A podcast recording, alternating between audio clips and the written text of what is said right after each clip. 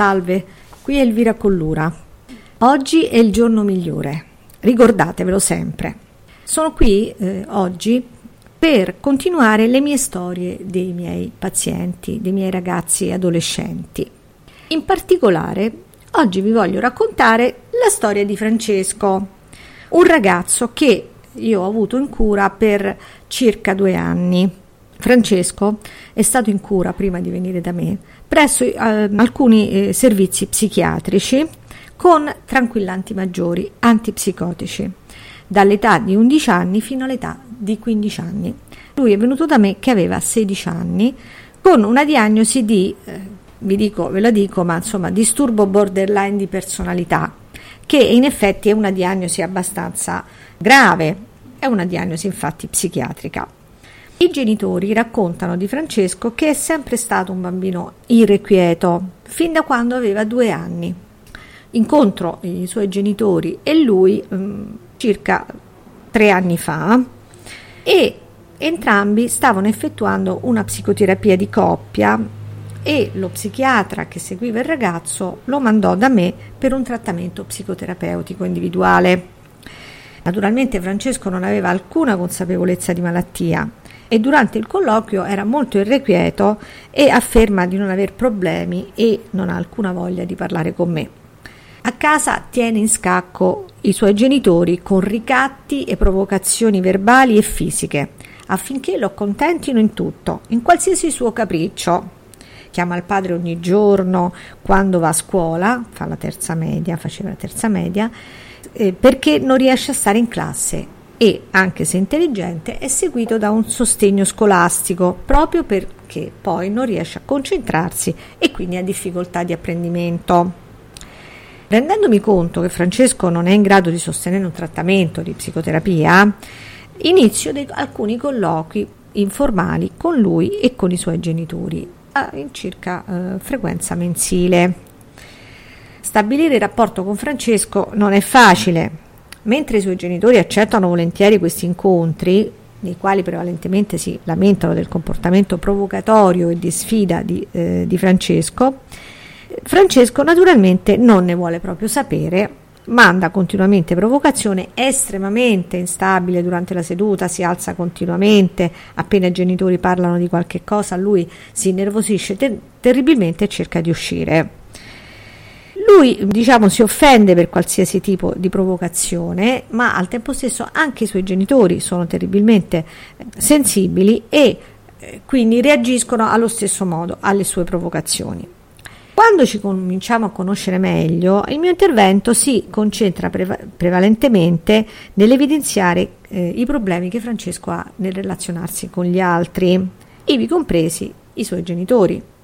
La madre è l'unica persona riconosciuta da Francesco come una, una sorta di comunicazione e fiducia, anche se in modo alternato, con una fortissima dipendenza dal suo giudizio, alternata a rabbie fortissime quando la mamma lo delude. Concluso il ciclo scolastico delle medie inferiori, Francesco non riesce più a frequentare la scuola a causa di un rifiuto legato ad incredibili paure o rabbie verso i suoi coetanei.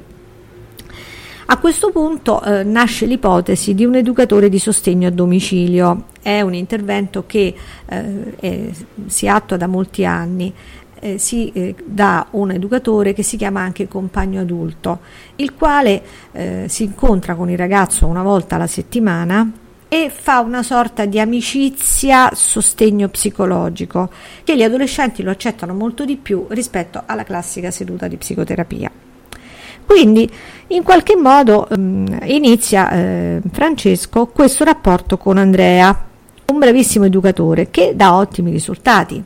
L'obiettivo è quello di permettere a Francesco una relazione appunto continuativa con una persona diversa da sua madre, ovviamente, che lo aiuti a sbrogliare un po' questa matassa di paure.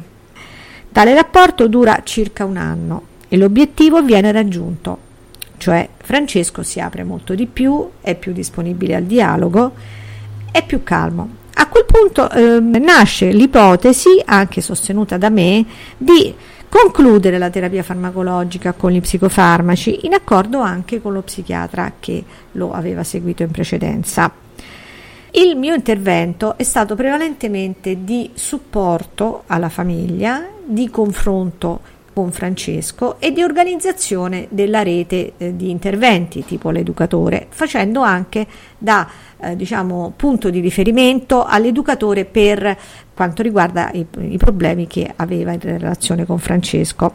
Quindi io ho fatto come una sorta di direzione dell'intervento con un unico filo conduttore, aiutare Francesco ad aprirsi agli interventi, eh, ai rapporti interpersonali e aiutare le persone intorno a lui a capirlo meglio e contemporaneamente stabilire un rapporto di fiducia. Effettuiamo incontri più o meno diciamo, a scadenza mensile o bi, eh, setti, mm, bimensile con il ragazzo che non vuole però mai venire da me vedendomi come lo specialista che lo considera per cui lui è matto. Conclusa la terapia farmacologica, Francesco potrebbe risultare i genitori erano molto preoccupati che fosse molto nervoso. In realtà è al contrario, comincia a essere più depresso, non è più aggressivo, non è più provocatorio e irrequieto, ma non vuole più andare a casa né uscire, eh, andare a scuola né uscire di casa. A questo punto, eh, diciamo, durante questo periodo facciamo alcuni colloqui sia con Francesco che con i genitori. In uno di essi io a quel punto entro io in un rapporto diciamo un po' di sfida ma anche di provocazione di Francesco e gli dica ma non ti sembra che vuoi sempre nascondere le tue paure? Perché non la smetti di comportarti da matto e ti guardi un po' dentro? Il ragazzo sorride imbarazzato, però non mi risponde, non mi dice né sì e né no. È come se questa frase che io ho detto in qualche maniera, eh, diciamo, entri un pochettino nella sua eh, mente e lo faccia riflettere. Inoltre, durante questo periodo, Francesco lamenta delle difficoltà di tipo sessuale. Lui vuole un colloquio individuale con me e mi dice che eh, mentre prima aveva una grossa spinta sessuale, adesso non ce l'ha più ed è molto preoccupato.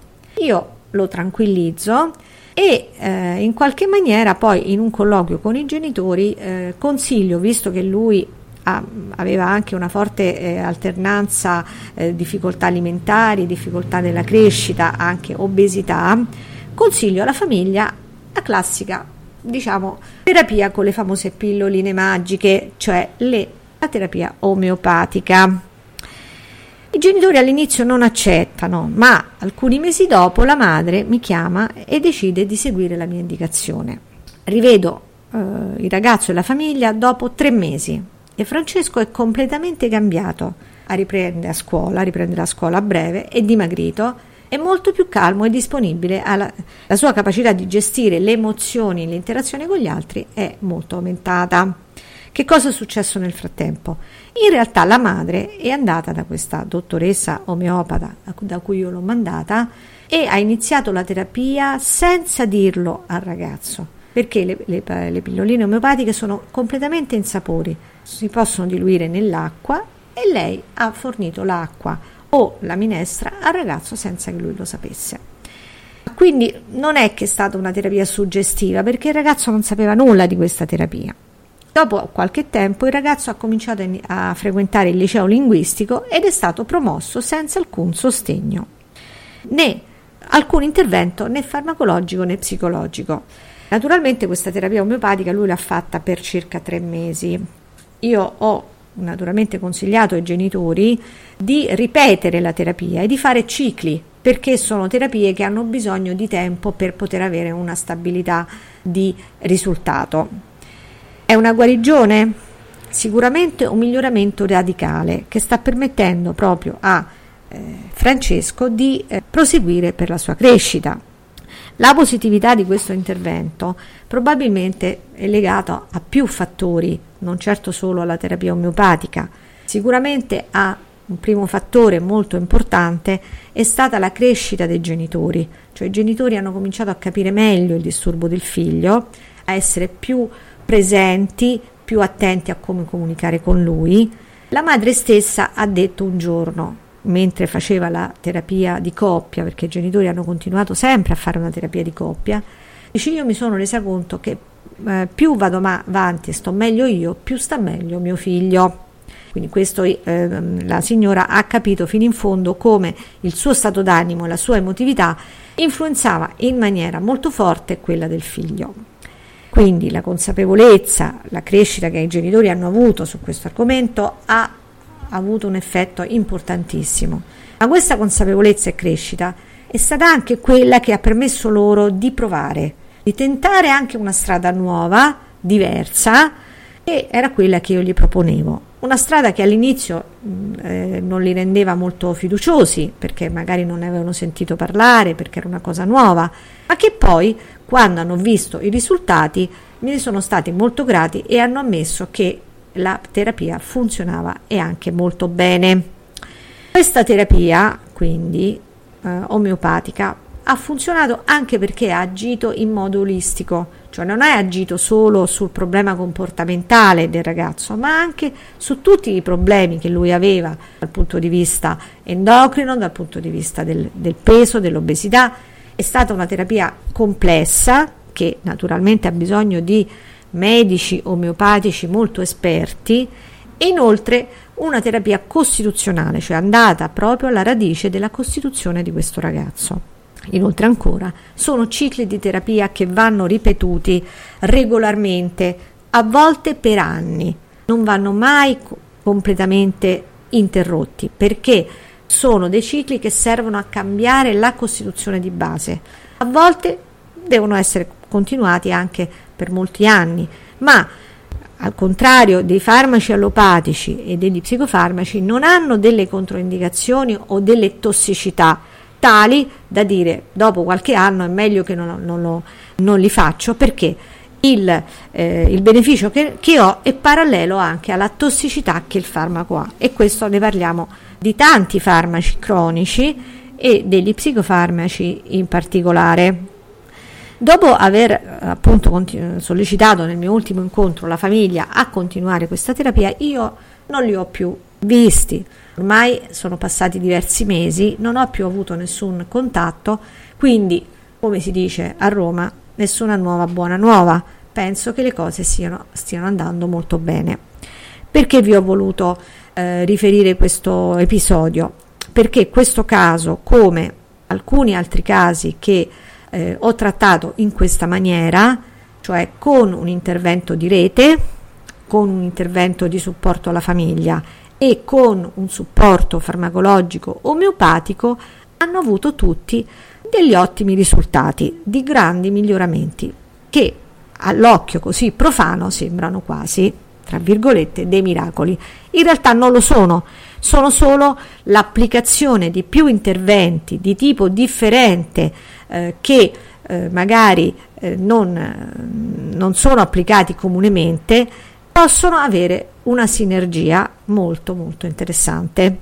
Quindi questo ehm, l'ho voluto riferire questo caso perché anche nell'altro caso, quello di cui ho già parlato, questo tipo di associazione ha avuto un effetto benefico e eh, naturalmente penso che applicarla anche in altri casi, come io ho fatto in altre situazioni, ha avuto lo stesso un effetto benefico. Devo dire che questo è stato il risultato migliore che ho avuto, perché è stato incredibilmente eclatante proprio per la gravità della situazione.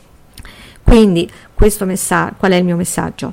Innanzitutto vi ribadisco, oggi è il giorno migliore, oggi vanno fatte certe scelte, oggi vogliamo cambiare. E cambiare vuol dire anche cambiare visione, non rassegnarsi, pensare che la guarigione è possibile anche se i casi sono gravi. Si tratta di trovare la soluzione giusta, mai smettere di cercarla in ogni situazione, sia che si tratti dei nostri pazienti o dei nostri parenti, sia che si tratti di noi stessi. Io vi ringrazio tantissimo e vi ricordo ancora, oggi è il giorno migliore, non aspettate, quello che potete fare fatelo oggi. Un caro saluto da Elvira Collura.